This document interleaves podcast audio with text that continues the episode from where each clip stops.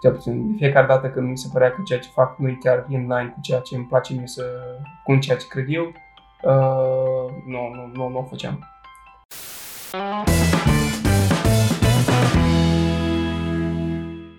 Salutare, salutare și bine ai venit la un nou episod din seria Advice Collection, un podcast în care îmi propun să invit diverse persoane care activează în zona IT să împărtășească sfaturi, oportunități și păreri.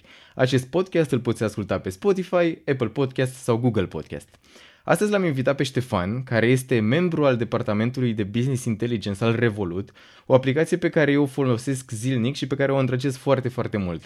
Tocmai de aceea l-am invitat pe Ștefan să ne împărtășească câteva sfaturi, câteva lucruri din spatele cortinei, cum funcționează Revolut, cam ce face el zi de zi și cum e să lucrezi cu atât de multe date. Salut Ștefan! Mersi că ai acceptat invitația și că ești destul de cain să bem și o bere. Acum am și eu aici paharul cu... Știu că scrie Guinness și e nefiltrată, dar o să sper să mi se accepte blasfemia.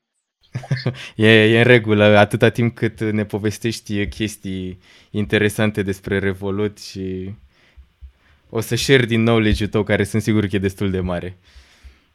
Ah, o să vedem, vedem pe parcurs ce iese. exact. Uh, cum ai vrea să începem discuția asta? Eu mă gândeam să începem așa, ușor, ca o mică povestioară, să ne povestești cam cum ai ajuns tu în contextul Revolut și toată povestea asta. Ok, hai că, hai că începem cu un short introduction. Uh, introduction. În primul rând, uh, eu nu m-am prezentat, adică tu ai zis cu salut, cu așa, dar eu nu am apucat să mă prezint. Uh, eu sunt Ștefan uh, și momentan lucrez la Revolut. Uh, a fost puțin un journey așa până am ajuns eu aici.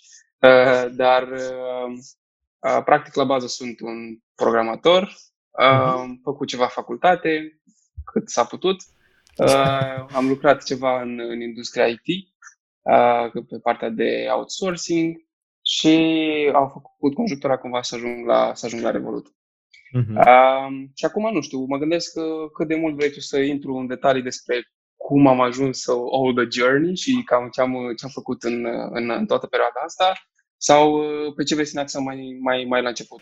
Adică tu, păi... tu, tu alegi din ce direcție pornim. Păi hai să, hai să continuăm un pic și pe direcția asta, mai ales în ideea că mă gândesc că ar fi de menționat că tu lucrezi pentru Revolut din România, nu? Uh, și da, da. Revolut nu e chiar, uh, uh, nu știu, în România complet, să spun așa. Corect, correct me if I'm wrong. mult sau mai puțin, mai mult sau mai puțin nu. Um, Ok, păi hai că, hai că încep de la, de la bază. Um, și acum nu știu exact care ți-e, ți plaja de ascultători, sincer nu mi-a făcut temele chiar atât de bine, adică am văzut vreo, vreo două, trei podcasturi de la tine. Care vreau, vreau să fie efectiv ca o discuție fine. la bere. Mulțumesc. Uh, păi uite, o să, încep, o să încep așa cu un, un scurt uh, summary despre, despre mine, că la fiecare îi place să vorbească despre el. Uh, eu am început uh, cu programarea de prin, de prin școala, de prin liceu. Am avut uh, cumva norocul să-mi placă, dar aparent nu era destul de bun. Uh, până la urmă am luat, uh, nu eram destul de bun, ca așa se părea că nu luam note destul de bune la școală, deși uh-huh. m-am descurcat să iau bacul și să intru la facultate de, de automatică și la facultate de automatică și calculatoare, dar și la informatică. Și atunci am fost pus puțin în decizia asta, băi, ce fac? Mă duc spre informatică, unde să fac pur software, sau mă duc la automatică și calculatoare, unde să fac și hardware. Um, decizia pe care am luat atunci a fost că mă duc și la, la, uh, la automatică și calculatoare pentru că o să fac și ceva aplicat pe tot ce am mie plăcut, ție roboție în cap, cam ce ai la început de facultate. Uh-huh. Acum nu știu exact dacă a fost cea mai bună decizia mea, dar a fost decizia pe care am luat-o la, la momentul respectiv. Uh, am, uh, am intrat la automatică și calculatoare, anul 1, anul 2, deja prin anul 2 am zis că trebuie să mă apuc și eu de făcut ceva efectiv în industrie, nu doar pe partea teoretică. Și, și m-am angajat chiar la, final, la finalul anului 2 la o companie de outsourcing în Iași. Uh-huh. E funny, funny story că uh, cei de la uh, Asociația Studenților de Informatică, Informatică din Iași au o chestie super faină, se cheamă Fi Practic și uh, fac traininguri pentru oricine, oricine vrea să aplice, uh, fac uh-huh. traininguri pentru a introduce oameni în programare. Și foarte fain că aduc uh, mentor de la companii din Iași uh, și, țin, și țin trainingurile astea. Și ce e interesant e că efectiv faci ceva foarte palpabil, adică la final de, la final de training ai o mini-aplicație, lucrezi cu o întreagă suită, Uh, e, e, foarte, e foarte, foarte fain, știi? Adică nu e doar o chestie... E ceva ce pui în plus la CV, da, exact, exact. Exact. Ce e fain e că te pune în contact și cu oameni din, oameni din industrie și practic așa am intrat eu să lucrez pentru prima mea companie care se cheamă Yonder. Uh-huh. Uh, și uh, am stat, am fost acolo vreo aproape patru ani, prima companie, vreo trei ani și opt luni, ceva de gen. Trei ani și nouă luni văd la tine pe LinkedIn. Te vezi aproape a fost? Uh, așa. Și uh, foarte interesant e că după a doua lună deja uh, am fost uh, pus Scrum Master pe proiect, ceea ce e foarte controversat așa ca să iei un junior uh, și după, după, după vreo două luni să pui Scrum Master, dar asta mi-a, uh, mi-a oferit oportunitatea să vorbesc cu clienții uh-huh. uh, și am, atunci am observat și de fapt deschiderea ce înseamnă industria, industria IT, pentru că ești mult, mult mai aproape de ce înseamnă clientul tău Uh, fie că este uh, o companie de produs unde un client este un stakeholder intern sau dacă ești într-o companie de outsourcing, unde clientul este un, uh, un alt, o altă persoană care nu e din companie. Și îți dai seama că nu, se, nu, nu, nu contează doar skillurile tehnice, pur tehnice. Exact, exact. Ești implicat într-o chestie în care înseamnă a lua o idee în a aplica niște cunoștințe pe care le-ai acumulat tu, cum le-ai acumulat, de pe cursuri online sau de pe la facultate și la final să vezi că ajungi în fața unui om și să-i spui că uite ce, ce ai vrut tu, uite ce am făcut noi, hai să vedem cum chestia asta ajunge la publicul nostru, la, la clientul nostru final și cum, mm-hmm. cum facem noi o schimbare în, în viața clientului. Ce a fost, ce a fost interesant e că uh, primul proiect a fost cu o, o cauză cumva umanitară Uh, era o aplicație micuță care ajuta uh, cetățenii din Olanda să semnaleze atunci când vedeau probleme sociale uh, legate de copii. Adică dacă mergeai pe stradă, puteai să semnalezi din, uh, din aplicație uh, că există o, acel copil care nu are un părinte sau care este abandonat pe stradă sau ceva de genul. Ceea ce a fost foarte fain, pentru că pe mine mă puneam în poziția în care discutam cu, uh, cu product owner care era un olandez, discutam despre cum efectiv putem să îmbunătățim modalitatea cum uh, uh, putem, uh, putem face pe oameni să vadă aceste cazuri, să fie mult mai ușor pentru ei, să intre în contact cu autoritățile în son. Și asta a fost o chestie foarte tare. Uh, după aceea am început să avansez în carieră, am fost cam asta uh-huh. pe încă vreo două proiecte, am început să-mi placă puțin și partea asta de uh, a gestiona Organizare. lucrurile, uh-huh. exact, exact, de a organiza proiectul, de a vedea cum îl pui în, într-un roadmap și, și chestii de genul. Uh, și a adus undeva spre final, chiar și la a face uh, a fi team lead pe, pe echipa unde, unde, unde am fost atunci. Au fost vreo două sau trei proiecte unde am lucrat în, în companie la Yonder. Uh, și după aceea am zis că ok, după patru ani, prima companie, voiam să văd ceva mai, mai divers și uh, am, uh, am plecat de la, de la Yonder și am ajuns la o companie în Dava. Este o companie destul de mare, are și uh-huh. prin Cluj, prin Timișoara și prin București, e o companie destul și de mare. Și în Pitești, dacă nu mă înșel. Da. E... Probabil. Și acolo am observat o chestie uh, foarte faine. Uh, Yonder era o companie undeva medium size, undeva pe la vreo 100 de angajați când, când am plecat eu. Uh, Endava era deja compis, deja o companie foarte mare. Uh, și mi-a plăcut să văd că aveam niște procese foarte faine puse în place și uh, programatorilor uneori nu prea le plac lor procesele astea, mai ales dacă sunt legate de partea de management, sunt cam eh. Dar mi-am dat seama atunci uh, cât de interesant e că au reușit să pună niște procese atât de bine în place, încât chiar facilitau foarte mult modalitatea cum mergeau lucrurile, cel puțin, cel puțin în intern. Acolo am mai avut eu ceva, ceva tangenți. Și ce am rămas surprins atât de mari fiind să fie atât de organizați și surprins, surprins plăcut. Uh, și între timp deja aflasem eu de brandul Revolut, uh, uh-huh. aflasem, deja eram client a produsului, uh, era în vogă atunci uh, și încă, era? și încă e. Atunci, atunci însemnând acum un an și un pic, văd, nu? Da, undeva pe la finalul lui 2018. Uh-huh. Uh, venea în România, deja lumea vorbea foarte mult despre el. Mie Mai mult în bula noastră de tech, nu era totuși chiar da, de... Da, da, da, da, da. Atunci era foarte îmbulat de tech, adică dacă duceai cum la noi în, în Iași este complexul ăsta Palace, unde sunt o grămadă de companii, uh, dacă ajungeai acolo peste tot vedeai carduri roz și îți dai seama că da. între volut. Și era o chestie că tu făceai split bill la masă și ceva. Era, era o chestie Da, da, da, da, da. Ei, pe mine m-a atras și chestia asta de novelty și era un, este un brand foarte, uh, a fost încă de pe atunci un brand foarte predominant în, în industrie cel puțin. Uh, și uh, fun fact e că eu prima dată am aplicat la ei ca și uh, pentru poziție de uh, backend engineer. Uh-huh. Și am intrat în call cu ei și până la urmă am spus că nu putem să mergem mai departe pentru că nu acceptă să lucreze oameni remote. Nu aveau un policy pentru working remotely. Eu, uh, nefiind dispus să plec din țară, cu soția și copilul, eu voiam să, am, să avem deja aici setate niște chestii, nu vreau, nu vreau să, să, să mă relochez. Uh, bun, după ce am avut aceste tendențe cu ei, ajunsesem deja la Endava, deja din nou și acolo am fost pus team, team lead pe echipă, aveam niște planuri cu clientul, and so on, și se postase un grup, un, uh, un job description, un job opportunity pentru partea de community management. Okay. Ceva ce eu nu am făcut niciodată. Uh, și am zis că ok, m-am uitat așa la jobul, job description respectiv, am zis că, ok, I can do that, la asta m-aș descurca, am mai ținut... Era practic să, să faci revoluții mai popular în community-ul tău, nu? Exact, exact, exact. Și uh, ceva uh, skill-uri de public speaking uh, am, uh, am acumulat pe parcurs, am mai fost uh, speaker și la Codecamp și o, o, o conferință destul de mare din România pe partea de tech.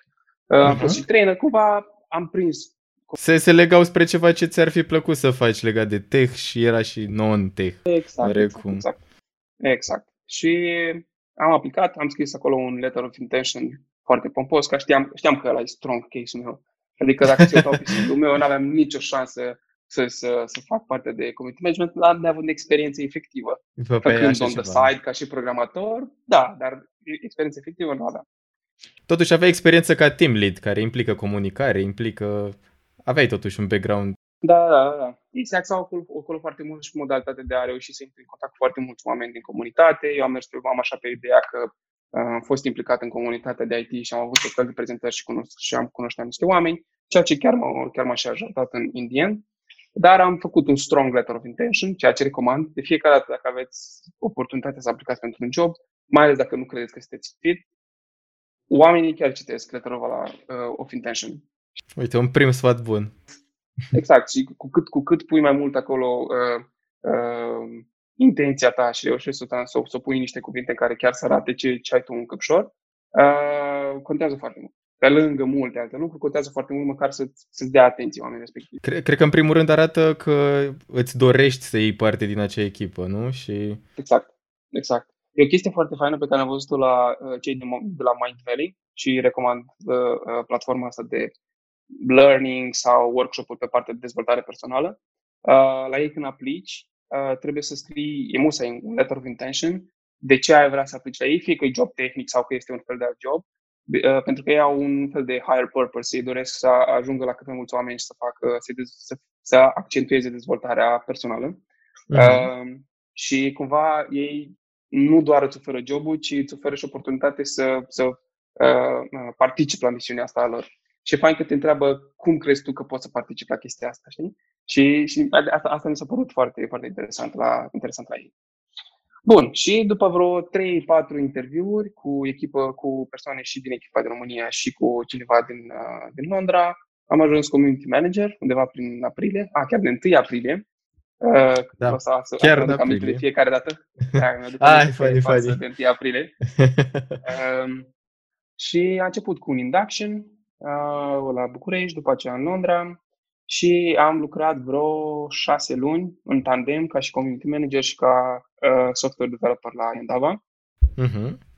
Ceea ce a fost un challenge in itself, uh, având în vedere că uh, eu am agreat cu, cu, cu uh, Irina Scarlat de la, de la Revolut că eu o să fac parte de community management în tandem cu partea de software development și tot ceea ce înseamnă să fie extra time din partea mea pentru, pentru Revolut și mm-hmm. mergem uh, on a monthly basis, ne uităm efectiv la ce, am, ce, ce îmi propuneam să fac și if I deliver, then it's ok. Și a fost, mm-hmm. a fost ok cu chestia asta.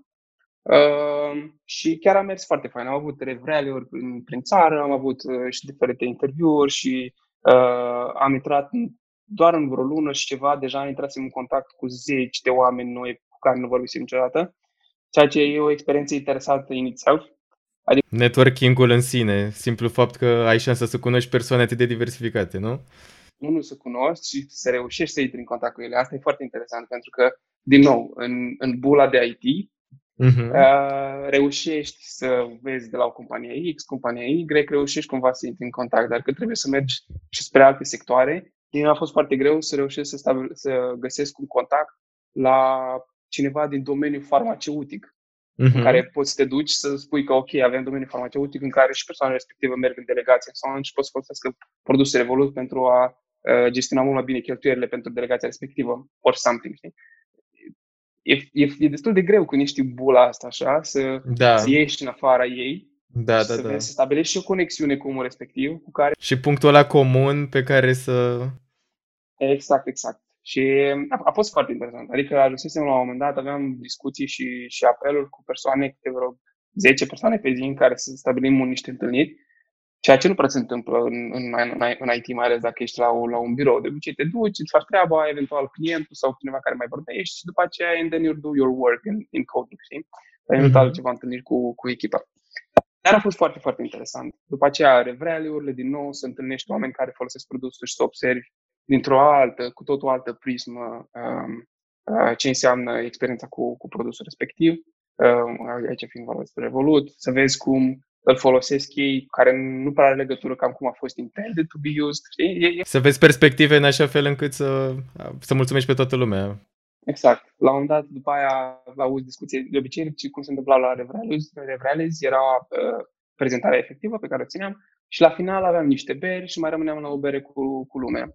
Și uh-huh. după ce mai trecea vreo jumătate de oră, mai trecea încă o bere, două, mai pleca lumea, mai rămânea așa un cerc de vreo 10 oameni. Și stăteam așa, efectiv ca într-un cerc și stăteam și vorbeam despre Revolut.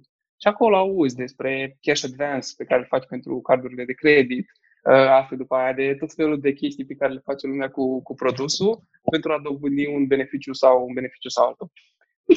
It's interesting, pentru că tu când te gândești, te gândești, băi, uite, eu fac un produs care să fie folosit tot anumit mod și observi că sunt tot felul de trickeries in, da, in da, da. da, da, da. Și da, era, asta era foarte interesant. Cercul respectiv, după, după două, trei beri, e, bă, era o chestie foarte, foarte interesantă. E, e o chestie care chiar a luat, a luat amploare rapid în România și lumea a devenit ușor interesată. Cred că și de asta. Chiar comunitatea Revolut chiar a crescut foarte, foarte mult.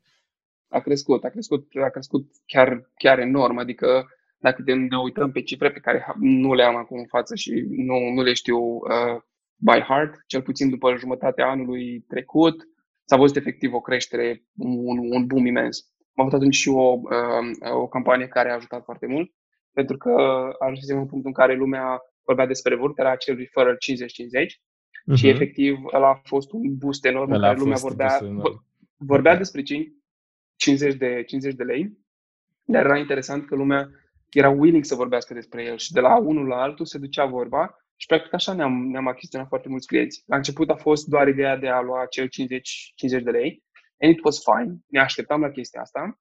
Uh, în schimb, ne-au adus foarte mulți oameni și foarte multă atenție asupra, asupra produsului Revolut și uitându-ne la cât de mulți clienți din, din aceea am reținut, uh, a fost un număr foarte mare de oameni care au devenit după aceea uh, uh, heavy clienți users, nu doar pentru acei 50 de 50 de lei.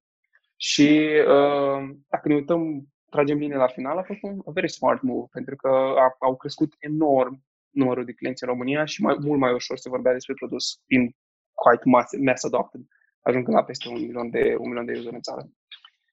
Uh, bun, și unde rămăsesem? Uh, bun, și era partea de community manager și apoi o schimbare a fost. Uh, la mine a fost puțin partea asta, că am putut să trag vreo șase luni și software developer și Uh, partea de community, dar la un moment dat mm-hmm. trebuie să fac o decizie. Și atunci uh, am fost implicat în discuțiile cu partea de pe partea de data department din Revolut uh, și mi s-a dat un challenge pe care, îl, pe care l-au toți cei care vor să intre în echipa Revolut pe partea de data uh, și uh, era vorba de a tranziționa către un job de, către un, către un rol de data analyst. Acum, eu, ca și software developer, am lucrat cu date. Cam, cam asta faci. Mulți date din da. în dreapta și da, da, da. eventual da. le, uh, uh, le faci ceva, le agregi, le, le modifici, whatever.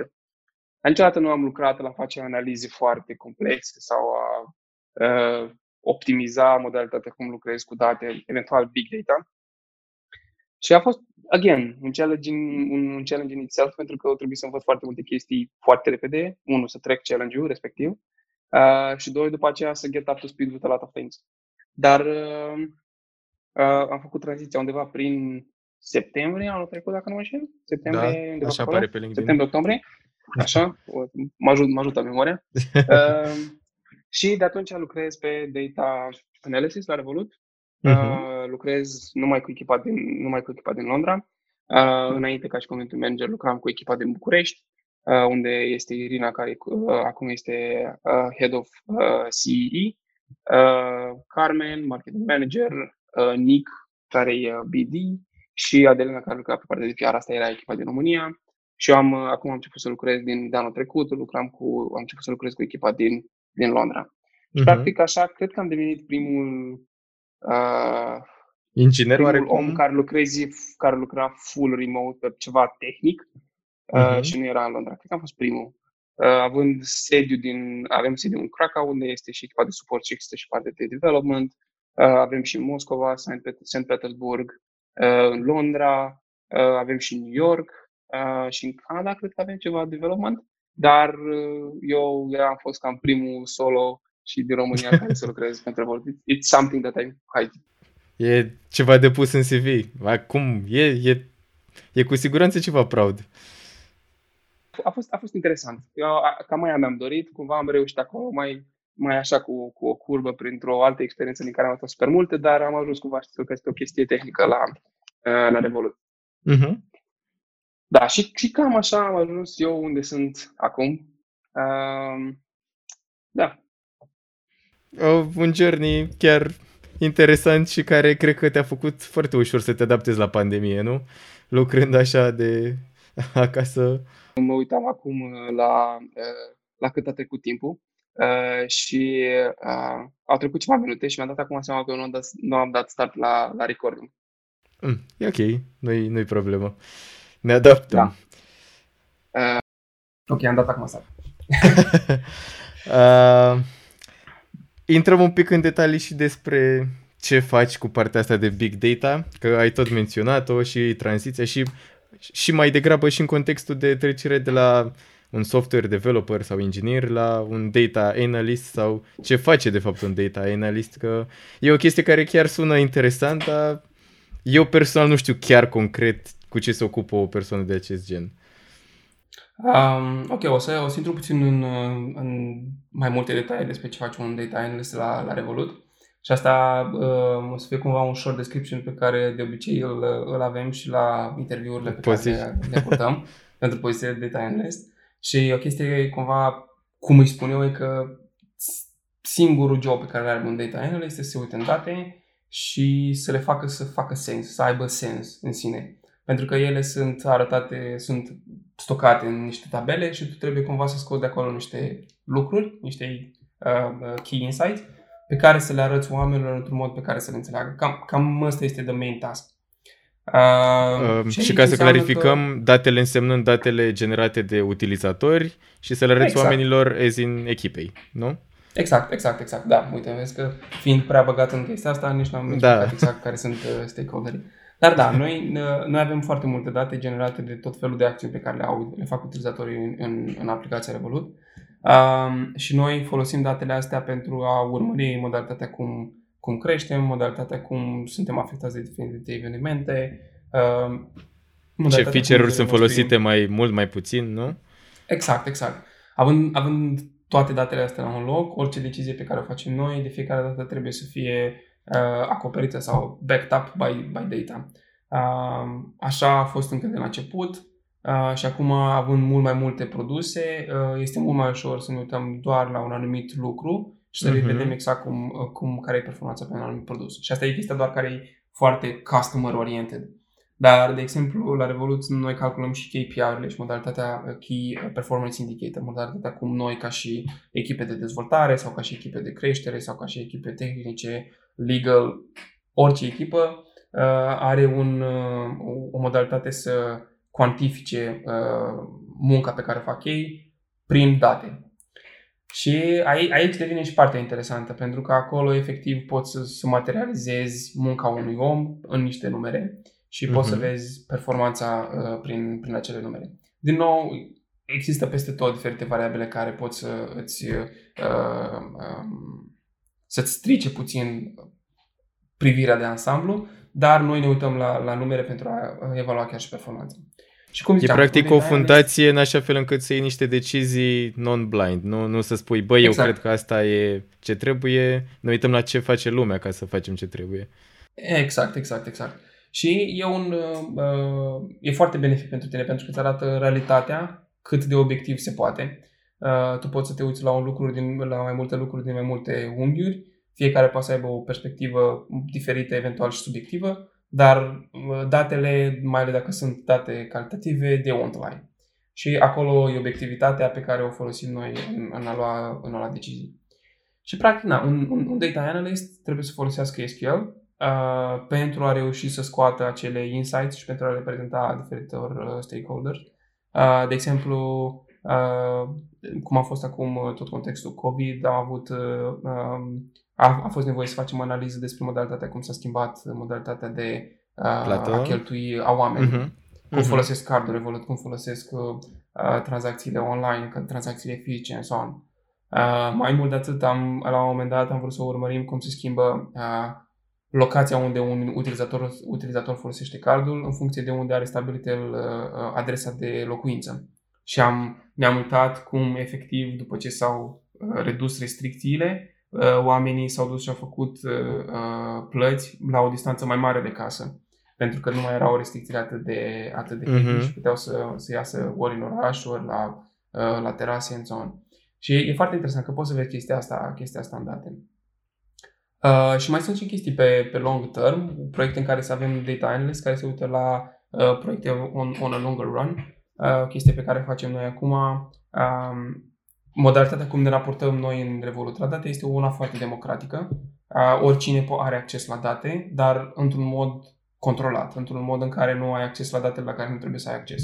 Și aici se pune foarte, foarte, foarte mult accent pe chestia asta. Până acum era un, un, o modalitate destul de manuală, trebuia să ceri tu acces la anumite date, era reviewed și în funcție dacă îți dea ok sau nu aveai acces la datele respective sau nu.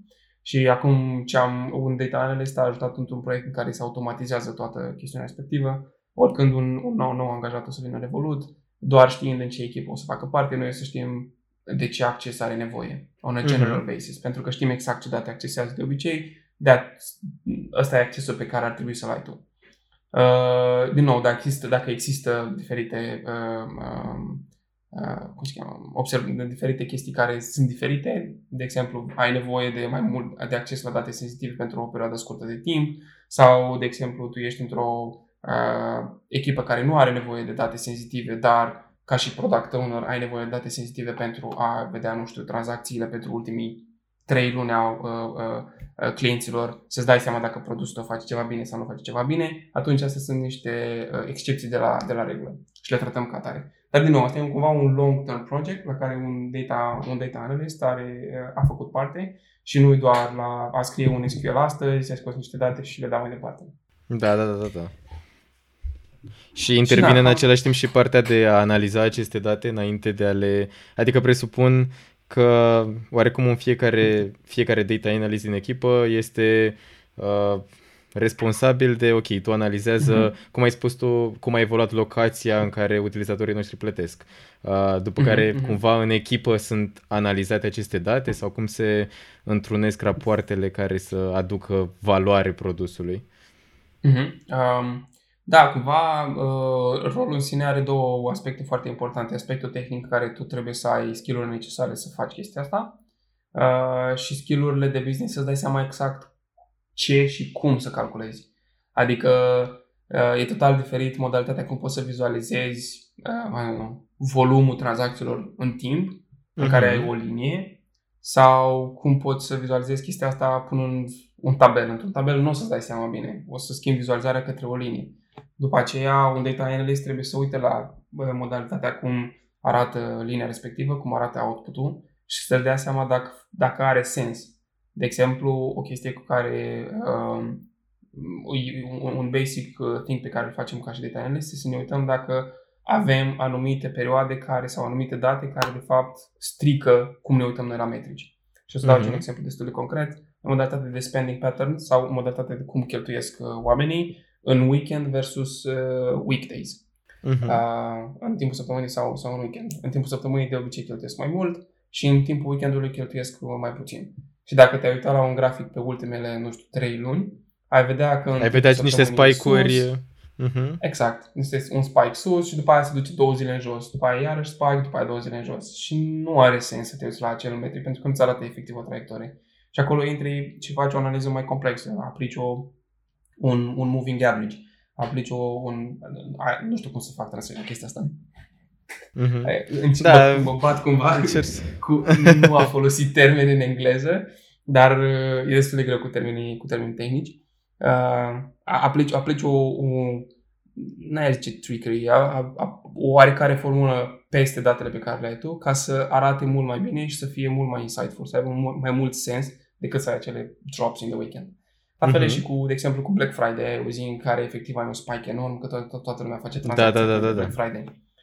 Nu are sens Ar- în analiza, analiza ta de date și trebuie să vezi cum, uh, cum faci să aibă sens. Uh, la fel, uh, un data analyst trebuie să-și cunoască datele pentru a ști, unu, cum să scoată datele de acolo și doi, ce să caute în ele. Adică dacă Mhm. îți arăt, îți, îți dau un, un uh, tabel cu tranzacții, multă lume ar putea să vadă chestii diferite de analiza. Poți să te uiți la modalitatea cum userii uh, ce tip de tranzacții folosesc, uh, în, la ce timp a zile folosesc de obicei, mai mult, să fac, să fac mai multe tranzacții, care sunt categoriile de diferiți uh, merchants, diferiți, uh, uh, diferite magazine la care cumpără, cât de des folosesc transferul, adică e, e foarte, foarte larg. Și în funcție de cum vrei tu să te raportezi și ce vrei să cauți acolo și care e lucru pe care tu vrei să-l vezi, uh, trebuie să uh, te uiți într-un mod diferit. De asta e destul de greu să automatizezi uh, rolul de data Chestii de analyst, acest gen. pentru că Mhm. acolo Intervine trebuie să factorul uman folosești- care, care exact, face diferența. e o parte de creativitate puțin mai, mai diferită. Trebuie să folosești creativitatea de a găsi uh, noi lucruri de a vedea în date și după aceea e partea tehnică de a aplica, să le scoți și efectiv să, să fie palpabile, să le vezi și să poți uh, să pui mâna pe ele, știi? Mhm. Uh, și de asta uh, rolul în sine pare cumva că, ok, scrii niște SQL, îți arată niște charturi and that's it. it's, it's not quite like that. Pentru că uh, același chart poți să arate realitatea sau poți să te, uh, uh, poți să te minți foarte, foarte tare. Chiar, chiar recent scrisem o chestie, eu am și un mic blog pe care mai scriu niște chestii. Mai puțin O să decât lăsăm în mi-aș- descriere Uh, mersi, în ar care aprecia? spui despre Aș aprecia chestii- și aș- chestii despre data analyst și Da, chestii de genul. uh, a, a, a pornit cumva în a scrie mai mult despre journey-ul meu în Revolut ce am mai făcut. Uh, După aia uh, n-am mai avut atât de mult timp să investesc să scriu și după aia am apucat să mai, mai scriu un articol. Eu sper măcar o dată pe lună să mai scriu câte ceva. Și uh, ultima chestie pe care am scris-o a fost despre healthy data și de fapt că dacă nu ești atent la modalitatea cum îți gestionezi datele în intern, poți să te minți foarte ușor și poți chiar de la o chestiune foarte minoră să iei niște business decisions care nu au nicio legătură cu realitatea, tu fiind, uh, tu uitându-te la date și uitându-te într-un, într-un mod obiectiv și ok, dar neavând uh, niște date calitative să faci niște greșeli uh, și niște business decisions care uh, nu sunt ok pentru, pentru tine. Deci oarecum Și jobul cum de ziceam- data analyst implică și o oarecare... Uh, adică te ajută mult să cunoști arhitectura unui produs, să, să Oh, poți să da. colaborezi ușor cu echipa de software engineering în așa fel încât să... Oh, da. A, uh, Cel mai, cel mai șocant lucru pe care l-am, uh, l-am experimentat când în Revolut a fost să-mi dau seama uh, s- când am conștientizat cât de complex e tot ceea ce se întâmplă în spate. Um, am, eu am în, în trecut ca și software developer am mai lucrat cu aplicații care se integrează cu alte aplicații, comunică, iau date. Uh, Cea mai complexă a fost chiar uh, la, la Endav, am lucrat pe un portal de autentificare a userilor și de gestionare a datelor personale ale userilor. Și practic ăla se integra cu toată suitra de la uh, uh, Telecom, uh, Telecom Service, Services. Și era destul de complex, adică aveam foarte multe third party cu care lucram, trebuia să fii atent la diferite sesiuni, nu vreau să intru în detalii foarte tehnice, dar era destul de complex Uh-huh. în sine. Aia când am intrat în, în Revolut, uh, am văzut A toate fost un șoc și chestia mai asta mare. din prisma, da, din, din prisma de date, știi? Și, și e foarte diferit. Și aici o să intru puțin în detaliu despre parad- Chiar te paradigma rog. de Chiar cum te te rog. uiți ca și software developer la date și cum te uiți ca și un om care are grijă de date, știi? Mai ales dacă Uh, ne spui și cum funcționează așa un pic Revolut în spate de... Ok, hai că, hai că încep mai întâi cu partea de uh, Da. cum am văzut eu diferența asta. Adică, ca și, Da, ca da, și da, software da, da. developer, uh, tu vezi datele cumva, sau cel puțin cum, cum raportăm la date, e ca o chestie care uh, te ajută să facă aplicația ta să aibă sens, să funcționeze. Cam asta face. Codul manipulează datele, dar datele în sine, cumva, datele în sine dau uh, uh, contextul aplicației. Că este un user, că este o tranzacție, uh, că este un profil, că este whatever. Da? E, și modalitatea cum mă uitam eu înainte era că eu doar am nevoie de acele date, I don't care cum arată, Da, da, da. sunt undeva într-o bază de date și Tu lucrezi cu după ce ajungi bucățica cumva... ta și folosești o parte Exact. limitată să-ți... Exact. Eventual, după ce ajungi pe o poziție, nu știu, de senior sau lead sau ceva, îți dai seama că, băi, trebuie să ai dacă grijă de datele tale, că după ceva timp uh, o, o să ai de furcă cu ele.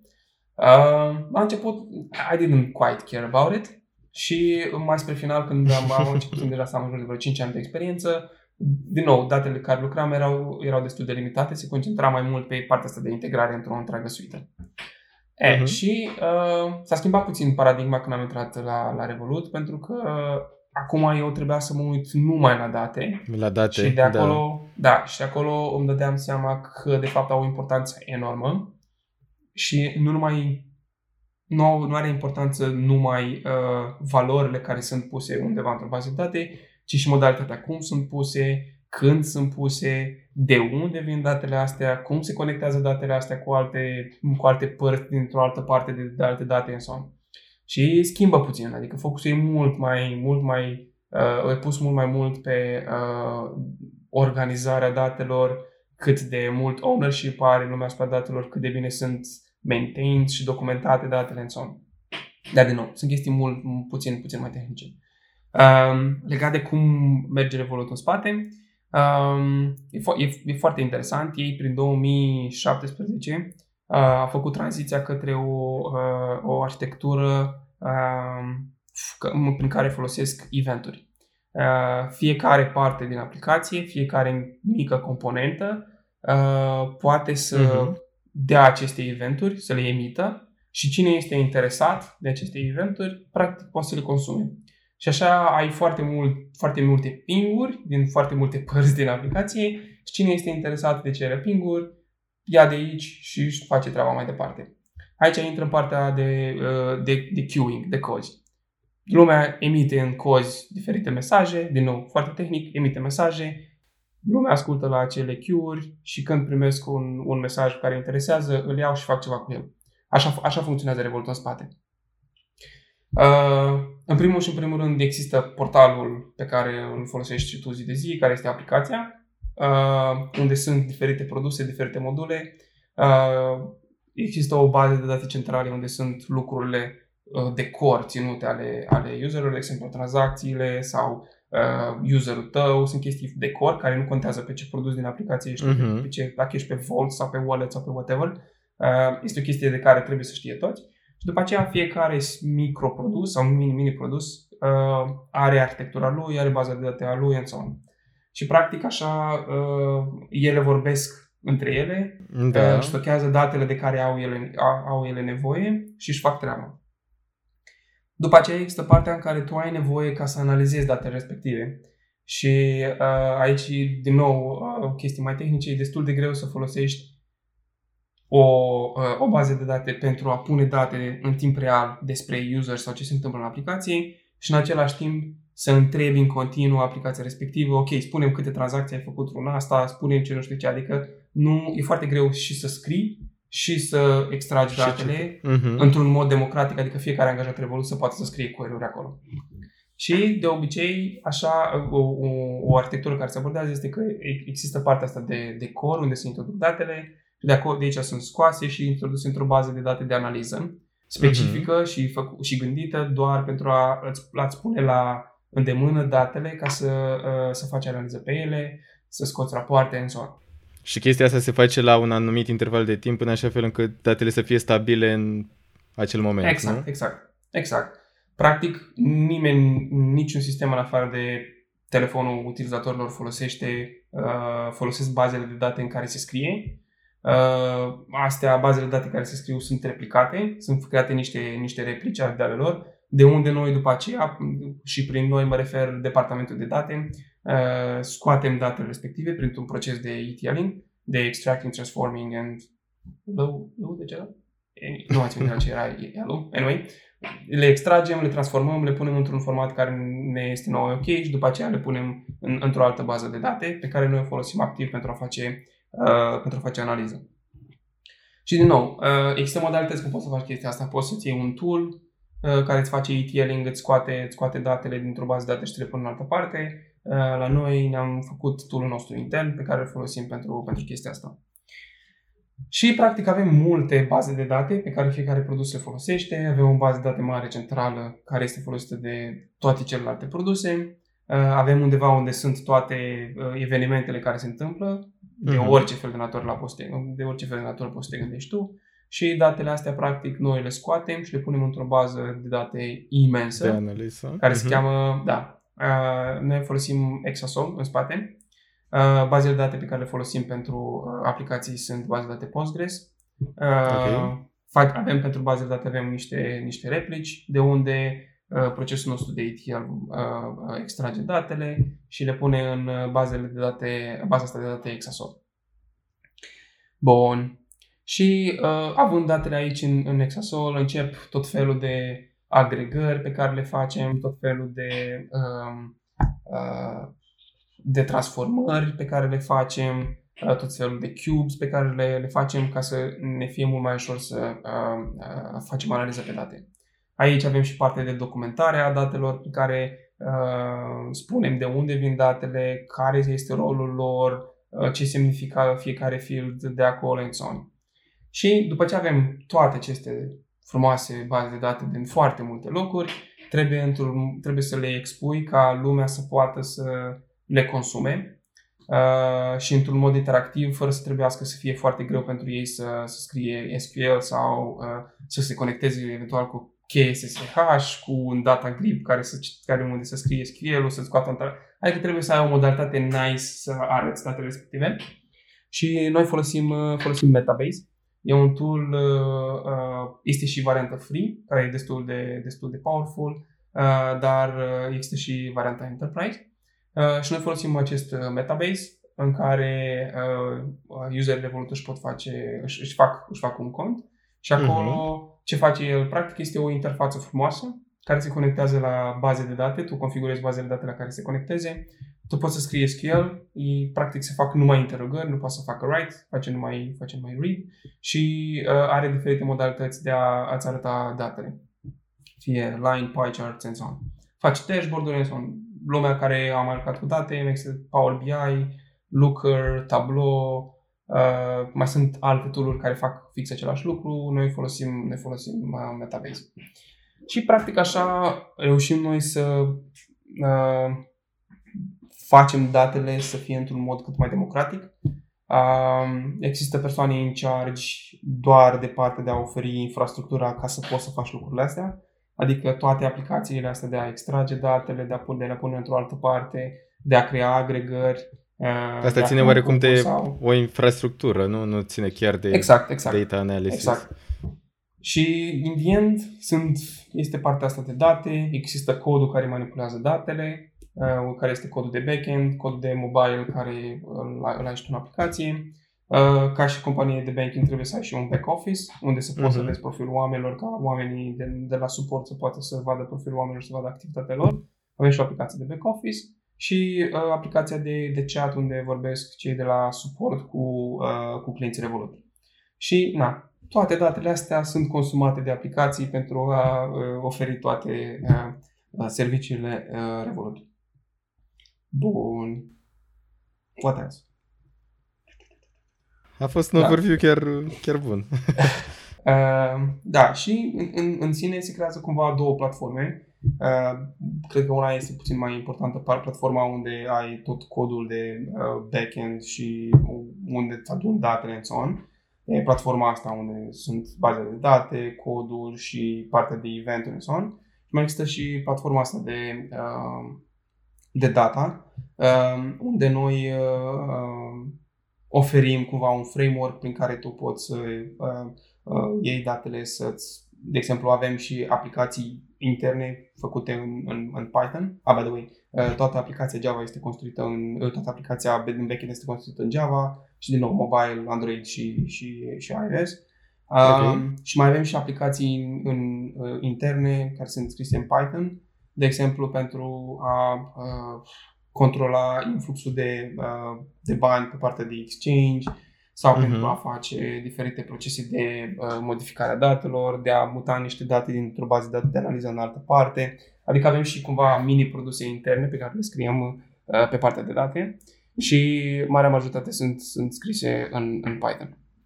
Are și da. sens, nu? Da. Toate bibliotecile de analiză de date și de scripting da, așa da, sunt. Da. Și, din nou, asta, asta mă, mă surprins pe mine, complexitatea tuturor sistemelor care sunt și acum, cu cât mă gândesc, cu atât îmi dau seama când am vorbit despre financial crime, cum îți construiești un sistem care să, la fiecare tranzacție, să prindă tranzacțiile frauduloase. Uh, după aia, cum faci să ai uh, aceea, aceleași date pe două produse diferite, ai produsul de retail și produsul de business. Uh, după aia, cum îți construiești metrici care să fie relevante company-wide astfel încât să ai one single source of truth. Știi ce înseamnă pentru tine că un, un, un user a fost activ într-o zi? Uh, moduri diferite, că poți să spui că dacă el a făcut un card payment este activ.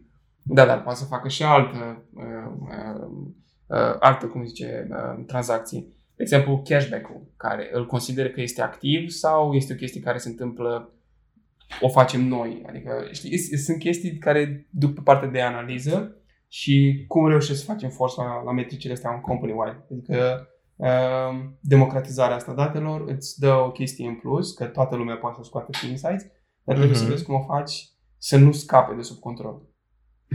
Și, din nou, uh, dacă toată lumea poate să scrie query-uri, cum știi că acele query-uri sunt optimizate și sunt ok și nu omoară baza de date?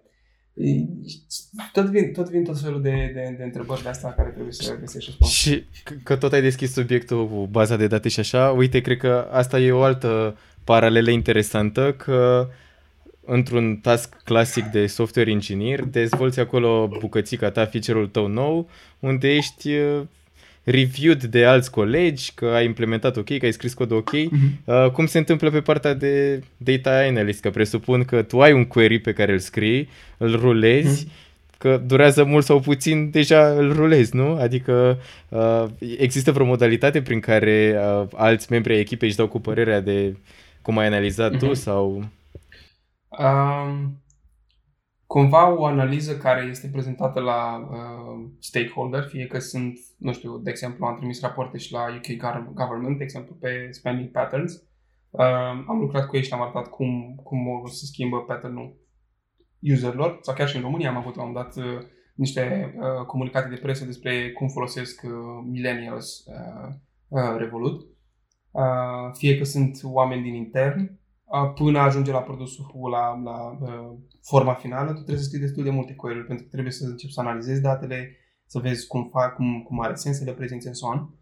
Uh, partea finală tot timpul este reviewed, uh, adică data analyst care este în echipă, înainte să predea ceea ce face el, este un, un, un, un code review session cumva, știi? Adică el creează query respectiv, creează, vizual, creează vizualizările datelor, creează dashboard-ul respectiv și împreună cu cineva din echipă se uită peste el și spune, da, băi, uite, aici ai făcut ok, aici puteți să faci mai bine, aici puteți să optimizezi în son.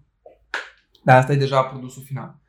Cum ajunge acolo? Noi avem uh, un, el numi, noi îl numim un watchdog, uh, uh-huh. care, dacă, da, da, da. care se uită la, la query-urile pe care le rulezi tu, le rulează oricine Revolut, real time, și dacă încalcă niște reguli pe care le avem noi stabilite, unde știm sigur că o să meargă prost ceea ce faci tu acolo și că e posibil să omori puțin baza de date, uh, ucidem. Este umor procesul tău sau... Killing it.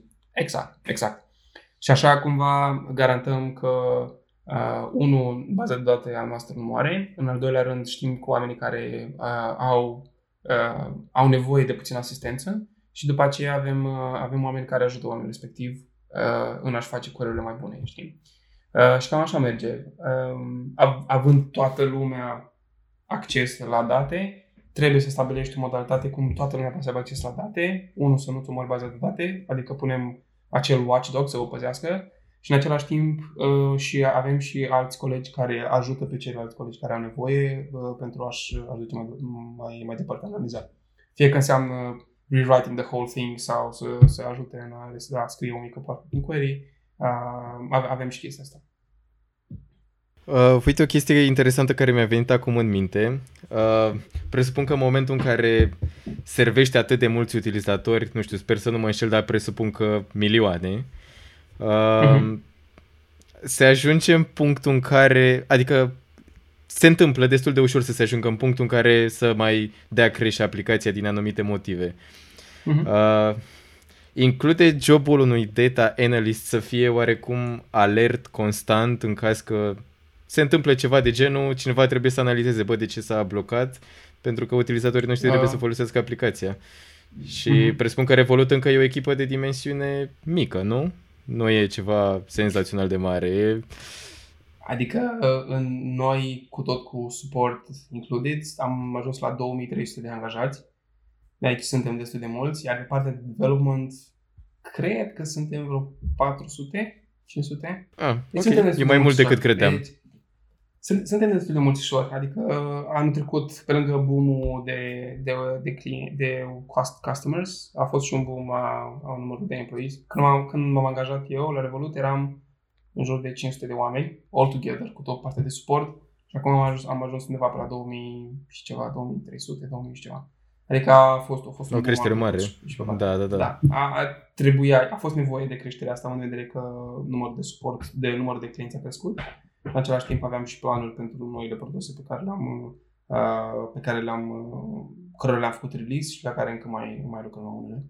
Uh, data, un data analyst nu, nu, a, nu se orientează foarte mult spre datele în timp real, ci mai mult în datele de analiză din, din baza de date de care spunem Exasol. De exemplu, dacă ceva se întâmplă în aplicație, uh, avem niște watchmen Uh, practic este un fel de on-call uh, uh-huh. în care atunci când crapă ceva avem oameni respectiv uh, on-call care să, să, să vadă ce se întâmplă. Există și un tech support care e cumva prima linie atunci când se întâmplă ceva iurea, ei investigează, iau, văd ce se întâmplă cu aplicația și după aceea există cineva pe backend și frontend să, să, să repare uh, backend uh-huh. și mobile site, să repare dacă se întâmplă ceva. Ideea e că este, infrastructura e, e foarte bine pusă la punct, adică avem uh, deploy-urile care se fac în, în, în producție, tot timpul putem să facem revert la un previous deploy care nu, care nu crapă. Uh, după aceea mai sunt și third party-uri unde, uh, cu care ne integrăm pentru a uh, face top-up, de exemplu, sau pentru a uh, uh, to settle the transaction. Da, da, da. Uh, tu, practic, Lucruri care nu depind de Revolut. Da. Exact, exact. De exemplu, noi folosim un, uh, un third party prin care atunci banca nu poate să trimită direct către Revolut și există third party asta care practic, care practic primește banii, după aceea îi trimite către, nu, către accountul Revolut și acel third party uh, discută cu Mastercard și cu Visa, ăsta este protocolul și practic noi știm că banii pe care i-a trimis X la third party au ajuns fix aceiași Visa sau Mastercard au aprobat. Uh-huh, uh-huh. Exact, exact. Da. Deci ei, ei verifică, Visa, Visa și Mastercard verifică că faptul că tranzacția este una legit, este una care a fost făcută cum trebuie, nu s-au pierdut random bani pe drum, din sursa X în sursa Y a fost aplicat e foreign exchange corect sau a fost aplicat, aplicat uh, uh, fee corect, and so on. Uh, și atunci când sunt points of failure pentru third party-uri, uh, din nou, tech support intră în contact. De exemplu, noi folosim GPS-ul care e General Processing something, uh, ei procesează tranzacțiile pe care le face, face Revolut sau procesează o parte din tranzacțiile pe care le, le face Revolut uh, și au fost puncte în care noi aveam atât, un flux atât de mare de date încât ei nu, nu prea mai reușeau să mai facă față. și atunci trebuia să fim uh, în, într-o discuție constantă cu ei. De acolo intervenea partea de, de tech support, în care uh, era un call să rezolve uh, incidentele respective. Cam așa. Deci, Devenise practic nu... suportul Revolut, suport pentru nici chiar. Uh, noi trebuia să, da, să fim da, aware de unde este problema și să, și să reușim să, să, anunțăm, să, anunțăm clienți, să anunțăm clienții. De-aia când se întâmplă un incident avem oameni care pun banner în aplicație să spună hei, vezi că există o problemă cu, cu aplicația. Uh, în același timp avem acum și o pagină de status în care poți să vezi efectiv uh, dacă sunt servicii ale Revolut care sunt afectate, fie că sunt payments, fie că sunt transferuri sau, sau login sau whatever. Uh, și practic așa uh, oferim noi uh, uh, informații despre faptul că un anumit produs fie este momentan disponibil sau uh, reușim să rezolvăm un incident uh, pretty fastly. Din nou, m-a impresionat foarte tare când fix cum am angajat, era undeva la vreo 1-2 noapte, nu știu ce făceam pe la laptop și am văzut că a fost un incident și am observat cum în, în 5 minute deja se activaseră 4-5 oameni și deja făceau chestii pe acolo și au rezolvat, știi? Și eram like, what? am făcut revert la, nu știu, la început fiind, nu înțelegeam ca ce se întâmplă, știi? Am văzut efectiv ca, un, ca, ca niște pompieri au venit, au luat pac, au luat, au dat revert la nu știu ce deploy, au făcut nu știu ce, nu știu cum și gata, în 50 minute era all of a sudden, uh, all of a sudden back. Și este o chestie super importantă să poți să, să, să oferi uh, clienților um, cât mai mult uptime a, a aplicației da. și mai downtime. Pentru că, în, în, în esență, este vorba despre banilor și unul nu vrei să fii prins off guard cu, când, este, când este implicat uh, banul unui client și în același timp poți să pui în niște situații foarte weird în care vrea să plătească și nu poate. De asta noi suntem foarte, foarte atenți la modalitatea cum ne uităm la uh, alertele pe care le avem la diferite, diferite părți ale aplicației. Și există tot felul de uh, alerte interne uh, cât de mare este uh, durata unei tranzacții, cât de mare este durata unui call către uh, API-ul din, din backend, cât de mare este read sau write pe bază de date, uh, tot felul de chestii de genul sunt puse peste tot alerte ca în cazul în care se întâmplă ceva. Prevenții pentru... Exact, exact, exact. A, aici eu, eu zic că stăm chiar foarte, foarte bine. Uh, au fost modalități când, modalități când a fost puțin prinși uh, off guard, se întâmplă, adică cine o să zică că nu are bug în aplicație se minte foarte tare, în ideea nu că nu are, ci că nu știe de ele și mai grav să nu știi de ele. Uh, și ceea ce e important e cum, cum reacționezi, știi? Asta aici, aici cred că uh, noi, încă, noi facem o treabă, treabă super, super ok. Cu siguranță asta e generat și de calitatea echipei și de foarte mulți factori, dar uh, da, clar, clar. Sunt, uh, sunt, sunt niște oameni în Revolut de, de încă de pe la începuturi pe care îi observi cum sunt pe poziții de, de leadership, sunt pe poziții uh, în care au control asupra ce se întâmplă în, în chestiile de cord, chestiile de bază și observ că ei chiar știu cum să reacționeze la o chestie de genul care, care arde. Până și, până și CTO e super, super implicat și asta e o chestie pe care apreciez foarte mult la, la el. Adică atunci când sunt chestii importante, uh, Vlad, CTO, este implicat în a vedea că se, se duc la, se rezolvă lucrurile sau dacă se duc la bun, la bun sfârșit. Și o face și într-o manieră foarte, foarte faină Adică he's not too pushing și uh, reușește știi, să te inspire să hai, let, let's get it done, știi? Și uh, mi-a, mi-a, plăcut, mi-a plăcut de la început uh, chestia asta la el și o observ pe parcurs în cazul în care when vorba aia shit hits the fan, uh, el e acolo, știi, ca să, să rezolve, să facă, să facă lucrurile să meargă, which is, which is nice. E totuși știind să crezi și că e generat de un risc, cum ai spus și tu, lucrezi cu banii oamenilor și e cam cea mai delicată yeah. arie în care poți lucra. E, e, foarte, e foarte interesant uh, domeniul ăsta de, de fintech uh, și acum n-ai cumva opinia mea, it's my two cents. Adică la noi în România nu prea facem noi fintech mai deloc. Există mici, există, există, există niște startup-uri, există niște produse de fintech în România și care chiar deservesc credit în România, asta mi se pare foarte interesant, um, care chiar fac ceva dar încă nu, nu am ajuns noi la nivelul respectiv. Și sincer nu știu exact încă de ce. Nu, nu am n-am reușit să-mi explic la, la, la sau n-am reușit să-mi explic de ce nu putem să facem chestia asta. Am niște bunieri, uh, dar... Uh, Bănuiala mea uh, e că sursa mare de bani nu e la noi. și poate, nu știu, nu suntem noi chiar cei Nu, nu, nu, nu, nu, cred, nu cred că e asta, pentru că dacă ne uităm la cât de mulți bani se rulează în, în România de către cetățeni români, uh, e o sumă considerabilă. Adică există, există chestia asta că nu sunt bani, uh, dar banii în continuare circulă. Fie că lumea spune că nu sunt bani pentru că nu le ajung pe cât au ei de mult nevoie. Dar asta nu înseamnă că nu au bani, efectiv. Banii sunt, fie că sunt o cantitate mai, mai multă sau mai puțină.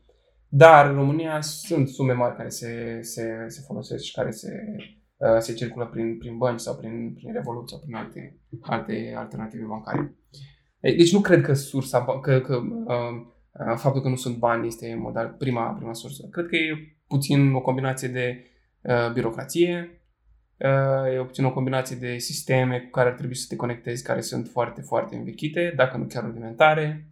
Uh, cred că ține foarte mult și de o rezistență la o astfel de schimbare, atât din partea statului, dar cât și din partea marilor uh, și consacratelor instituții financiare.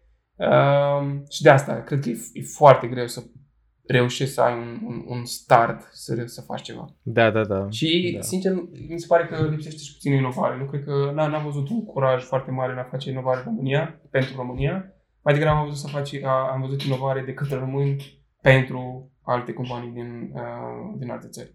Cum, de exemplu, și eu lucrez pentru, pentru Revolut. De asta ce am observat.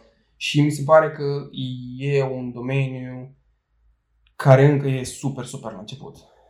Uh, sunt niște uh, jucători pe piața asta uh, care au un avantaj mai mare sau mai mic uh, în, în, momentul, în momentul ăsta, dar încă sunt chestii foarte faine de făcut în, în fintech. Și una, din, una, dintre, este, una dintre ele este, este partea de blockchain. Încă da, încă este nu este o un nivel. așa, Da, e, e încă e o posibilitate de chestie exploatare. puțin tabu, partea de, de blockchain și aplicabilitatea lui în, în cryptocurrencies. Este o chestie cumva puțin tabu, este destul de greu de intrat în ea, este foarte, este mult, mult accent pus pe, parte, pus pe partea de trading și din cum faci mulți bani pentru că Bitcoin crește. Ceea ce nu e total, nu e, nu e tot ceea ce înseamnă uh, uh, Cryptocurrency. cryptocurrency. Uh, Yeah. Și blockchain, da. blockchain-ul cu aplicabilitatea cryptocurrency. Da.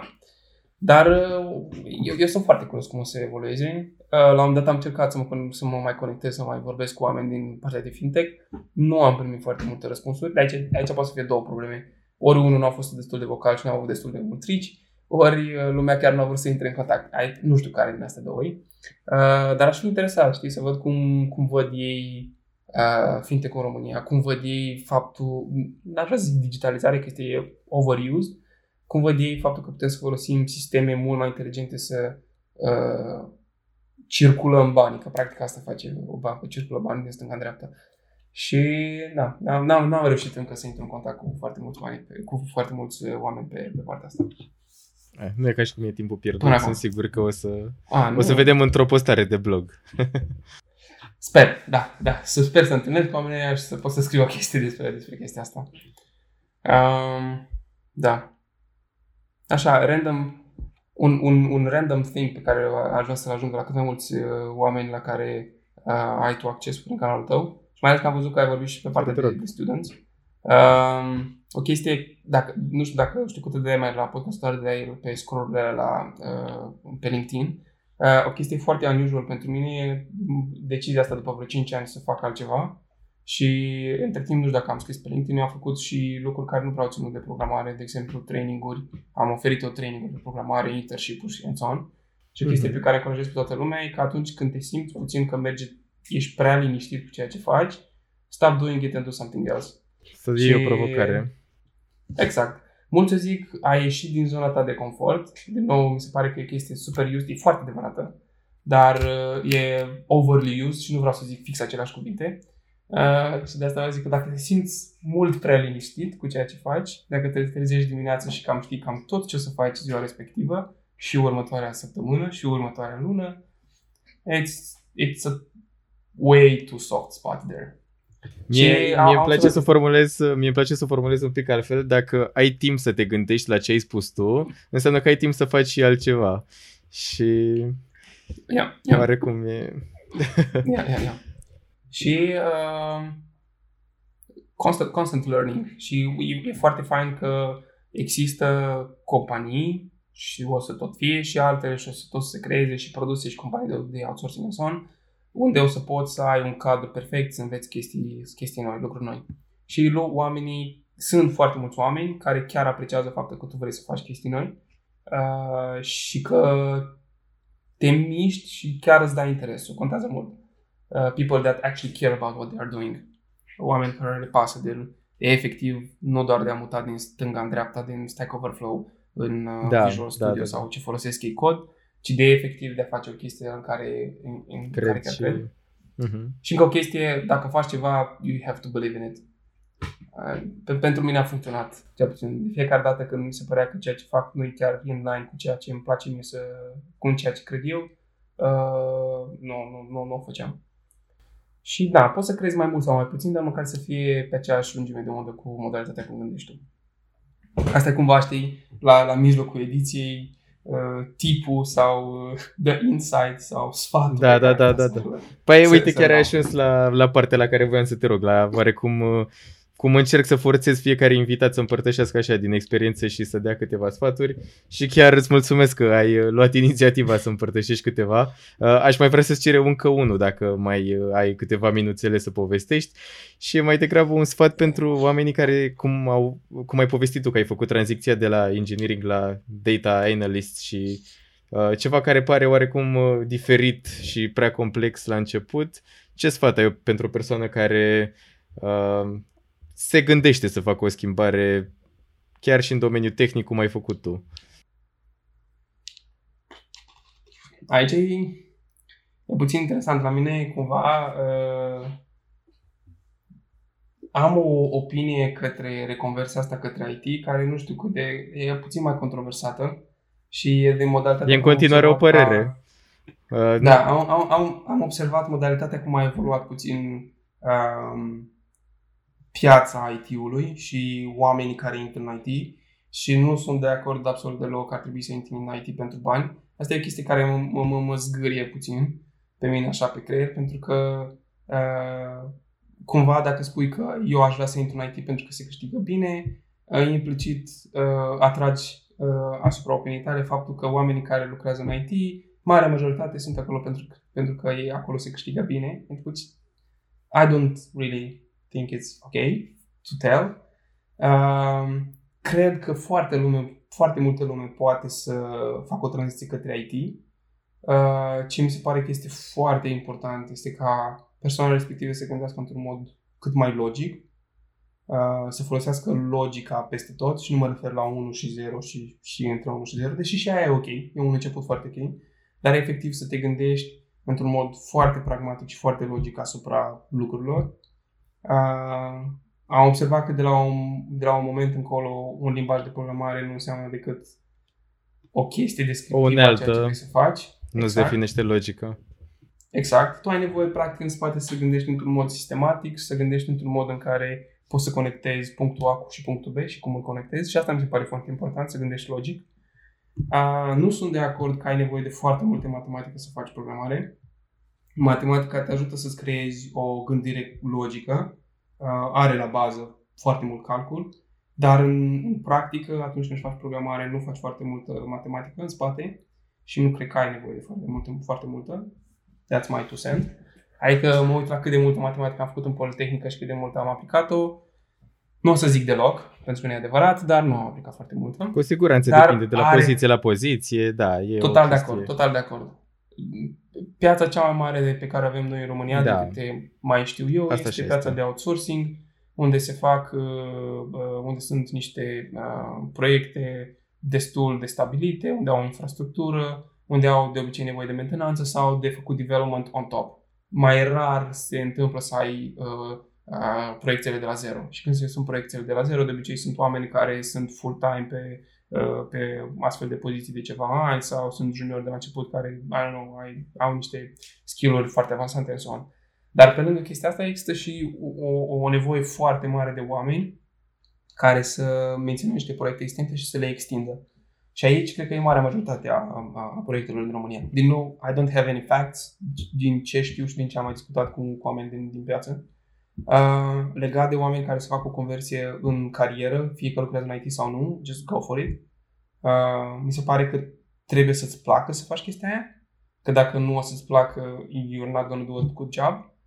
Și chiar dacă nu, nu o să faci o treabă foarte bună și ești plictisit de ceea ce faci la muncă, mai devreme sau mai târziu cumva o să se refoleze chestia asta, fie nu o să mai fii tu ok, fie o să se vadă că nu ai o performanță bună sau mai degrabă nu o faci decât dacă e un câștig așa de, de short term. Uh, și uh, începe cu, nu știu, chestii de bază să înțelegi. Adică dacă înțelegi for loop-ul, e mai mult decât suficient să faci o chestie iterativă. Dacă înțelegi if-ul, care e un, o decizie, e mai mult decât îți dai seama. O grămadă de cod este if și for, adică ce vorbim. Și dacă nu if și for, în spate are un if și for. E? Dacă le înțelegi chestia asta de bază, e ușor să înțelegi mai departe. După aceea este nevoie doar de un puțin efort să înveți descriptiv un limbaj de programare în that's Să e ușor, Sună practic, foarte... și să-ți, să-ți găsești pasiunea. Da. Trebuie să înveți niște, niște chestii de bază, de alea știu că sunt bazele programării sau ceva de genul. Sunt niște chestii basic pe care trebuie să le înțelegi și după aceea să vezi cum se aplică în contextul ăsta super, super larg. Și acum am observat foarte multe, chiar bombardat de uh, ad-uri pe YouTube și pe Google cu persoane care țin trainingul în direcția asta și pot să înțeleg reticența unor oameni a da niște bani pentru niște cursuri, dar dacă tu chiar ești dispus și chiar vrei să faci chestia asta, dă niște bani și fă niște cursuri să înțelegi niște lucruri. Ce nu mi-ar plăcea niciodată să văd să dai niște bani și să zici că băi, dar n-am timp să fac. Da, nu, asta You're e o altă money. poveste, da. și se întâmplă, mai din câte am auzit și la prieteni care țin astfel de cursuri, se întâmplă mai des decât, uh, decât, decât ai crede. Și, din nou, ai, if you want to do it, just do it. Fă-ți calculele care e riscul de a face o, o schimbare în, în, în cariera ta and just do it. Dacă, și țin minte și atunci când am făcut tranziția de la software developer la data analyst, a fost o chestie destul de ciudată pentru mine, pentru că la un moment dat mă întreba cineva, ok, tu ai fost 5 ani software developer și acum ești data analyst, random. Tu ce o să faci în continuare dacă vrei să pleci de acolo? Am spus, băi, na, după vreo 5 ani de a face active development și o după aia să mai am și insight despre data, cred că să uita vreunul la mine după vreo 7, 8, 9 ani, 10 ani de experiență în industrie, să zic că, bă, cred că îl duce pe ăsta capul să facă ceva pe aici. Nu fac probleme de chestia asta, știi? Dar, din nou, trebuie să te uiți la, la, la ce riscuri să te expui și să încerci să le calculezi cât de bine poți. Și aici intră multe. Intră și uh, familie, dacă, dacă ai sau nu. Da. Intră și mediul în care lucrezi, dacă ești conectat cu prietenii tăi și vrei să pleci în America unde nu se cunoști pe, pe nimeni. Intră și partea salarială. Eu, de exemplu, am plecat de pe un salar mai mare pe un salar mai mic. Dar am, eram aware de chestia asta, știam că pot să îmi permit pentru o perioadă să fac tranziția asta Adică trebuie să-ți faci calculele. And in the end, trebuie să înveți, să apleci... Când tragi linie tu să fii cel uh, mulțumit. Nu, exact, exact. Nu exact. cei din jur. Și, și multă lume face uh, uh, conversia asta de la o altă industrie la IT sau din IT spre alte uh, aplicabilități. Uh, dar na, trebuie, trebuie, trebuie să vrei și chiar se poate. Adică și ai foarte multe unerte pe internet să poți face chestia asta. Ah, și la studenți la studenți. Unu, să nu faceți ca mine, pentru că nu vreau să fac. Eu m-am lăsat de facultate în anul 3 și acum fac facultate. Uh, fac și uh, comunicare și relații publice acum. Uh, nu vă lăsați de facultate, e foarte interesant, vă pun niște baze, chiar dacă vi se pare că vă freacă la creier tare. Sunt niște baze foarte, foarte ok care se pun acolo. Uh, dacă puteți să lucrați în timpul facultății, foarte fain. Dacă nu, mergeți la internship-uri.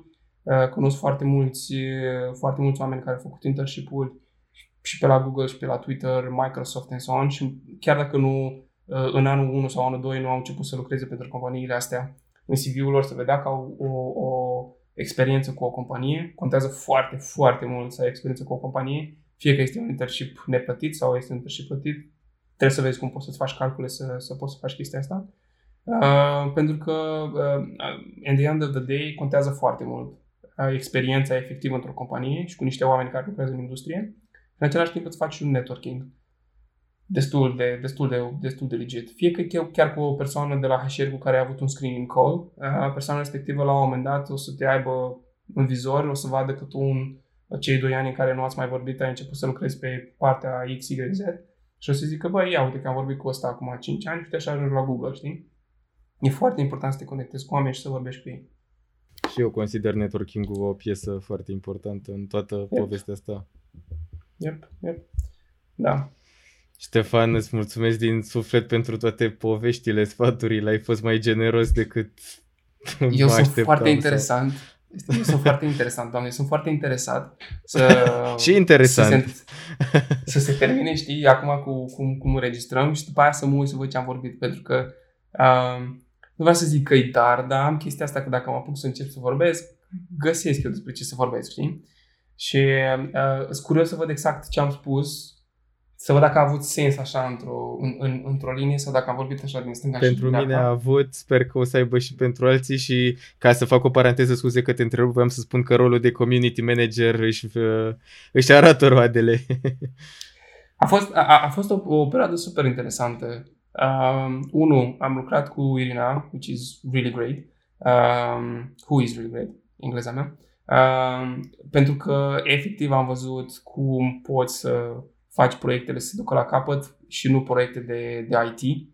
Uh, că e diferit, știi? Uh, am văzut management aplicat pe proiecte de IT, uh, am văzut management a oamenilor în companii de IT, dar după aia am văzut acum un, un management aplicat pe niște proiecte de comunicare sau pe niște proiecte de lansare de produse sau, I don't know, știi? Și e, e foarte diferit în modalitatea cum, sunt, cum e aplicat. Principiile la bază sunt cumva la fel, dar e foarte diferit cum sunt aplicate și am învățat super multe de la ea. Uh, după aia discuțiile pe care le-am avut cu oamenii, din nou foarte faine. Uh, și na, cu conectarea cu, cu oameni cu care, cu care am tot interacționat și tot am lucrat pe, pe, pe rolul de community. A fost chiar o perioadă faină și foarte outside of whatever I, I ever did. Adică foarte mult tehnică am făcut la viață, dar asta a fost o chestie super diferită și am învățat uh, super multe lucruri faine. Ah, și uite, asta poți să faci ca un fel de hobby dacă faci IT, IT-ul ăsta care așa un cuvânt aruncat și înseamnă orice legat de tehnologie. Uh, dacă ești, ești software developer sau programare sau ceva, du ceva, fă ceva pentru, pentru tine, un hobby. Scrii un blog, de exemplu, ce mai fac eu sau încerc să fac sau uh, cum faci tu niște, niște podcasturi, este un hobby și ajuți și oamenii. Uh, I don't know, poți să scrii uh, părți de cod pe care după aceea le trimiți la Guvernul României ca să digitalizeze sistemul. I don't know, du să ai un hobby, să ai o chestie care e total diferit de ceea ce faci tu. Mi se pare o chestie foarte faină de făcut. E și faină și te ajută și să nu nebunești. exact. Și înveți și super multe, pentru că nu e task tău să-l faci de la, de, la, de la A la B, ci e o chestie total pe care o gândești tu, e mai creativă, te împinge să te gândești la niște lucruri și, și, și te ajută și pe tine să crești. Da, am, am încheiat cu prea multe sfaturi ar trebui să mă opresc. Sunt, sunt, sunt foarte bune. sunt mai mult decât foarte bune. Uh, da, eu te-aș mai fi, nu, da, te-aș mai fi ținut foarte mult la povești, dar chiar nu vreau să-ți mai răpesc mai mult timp, mai ales că e seara, mai, sincer, târziu. Sincer, sincer dar m-a, cu... făcut, uh, m-a făcut super, super multă plăcere. Uh, bucur, acum nu știu, este uh, behind the scene, cât de mult da. a trebuit să noi să facem reschedule la, la call ăsta de ceva timp și aici am încercat din nou scuze. Nici uh, problemă. Dar uite, eu sunt foarte curios, de exemplu, după ce o să ai vreo 2 milioane de subscriber pe YouTube și peste tot și vizualizări. Ce, ești darnic și în sfaturi și în uh, vise. Trebuie să gândești, să scrii pe perete 2 milioane de vizualizări end of 2020 or 2021. Uh, trebuie, să, trebuie să ai un, un target unde vrei să ajungi. Uh, eu, mai, eu mai vin, dacă o mai chem să mai vorbim despre chestii, eu mai vin. Și să știi că nu știu numai programare. Mai știu și alte chestii dacă vrei să mai discutăm. Trebuie să găsim topic că vorbim. Uite și mi-ar plăcea, știi ce o chestie? Să vorbești tu despre, despre tine în podcast. Adică am observat că uh, ai vorbit despre um, mai multe lucruri, ai vorbit cu niște oameni despre oameni respectiv, dar până acum nu mi se pare că ai vorbit prea mult despre tine. Eu ar trebui să fac puțin stalking pe LinkedIn să mai aflu niște detalii despre tine. Și poate ar merita să, să faci chestia asta. Tu decizi, tu decizi cum, Mersi cine, de când, da, mersi. Dar cred că ar ajuta, pentru că te-ar, te-ar cunoaște audiența și cred că e o chestie foarte, foarte interesantă și ar fi foarte curios oameni. Mersi de sfat, chiar sună foarte bine. Apreciez. Uh, cool. Da. Îți doresc seară faină. Mersi încă o dată ție, pentru mai am, tot. încă, mai am încă două guri de bere pe care o să le savurez, după aia mă duc să mănânc ceva. Să ai poftă. Mersi, mersi. Bun, și uh, na, ne mai auzim. Eu, sincer, de aștept să văd ce ieșit aici. Uh, O să, o să las un link și la... Dacă vrea lumea să te contacteze, am văzut că ești activ pe LinkedIn, o să las un link la LinkedIn-ul tău. Cred Pe că LinkedIn. e în regulă, nu? Acum mai nou și pe stefanoporiuct.com mi-am cumpărat Ok. domeniul unde am și, am și uh, blogul meu. Uh, și acolo, Super. dacă vrea cineva, este un mini chat și primesc mesaje în sound. Dar Ok. de obicei pe LinkedIn e, bă, bă, bă, e cel mai ok. Uh, de Vom obicei pune dau- ambele dau oameni pe linkuri care o și să- blogul și tot. Super, super. Uh, și na, dacă vrea lumea, poate să citească chestii pe acolo. Eu îmi, îmi iau așa un angajament acum și față de mai mulți oameni, că o să încerc măcar o dată pe lună să scriu câte ceva. Deja l-am Acum ai am spus-o apăsat- public, nu mai poți să dai înapoi. Exact, exact, exact. Asta trebuie să faci, trebuie să spui niște, niște țeluri și să știe toată lumea ca să te țină accountable. Uh, am scris uh, unul săptămâna trecută și deja am pregătit să scriu al doilea, deci e ok. Măcar unul pe luna asta l-am, l-am scris. Perfect. Le aștept, chiar o să le urmăresc. Super. Na, uh, mersi tare mult de, de invitații. Uh, Mersi o să că ai urmăresc ce acceptat-o. am, o, o, să- o să mă urmăresc pentru că na, fiecare vrea să vadă cum vorbește.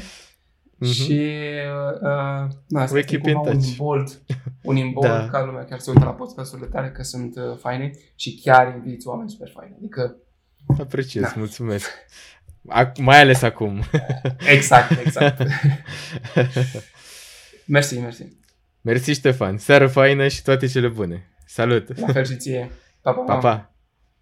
Mersi pentru atenție, sunt absolut convins că măcar o chestie pe care Ștefan a povestit-o o să-ți fie de folos, atât dacă activezi în IT sau dacă te gândești la o trecere în IT sau dacă ești student. Uh, Dacă vrei să mă ajut să cresc această colecție de sfaturi, ca de obicei, trebuie să dai un like, share, subscribe, nu neapărat în ordinea asta. Eu sunt Costin, pe mine mă găsești pe Instagram, LinkedIn, uh, dacă ai întrebări sau lucruri pentru mine și îți doresc o zi faină. Salut!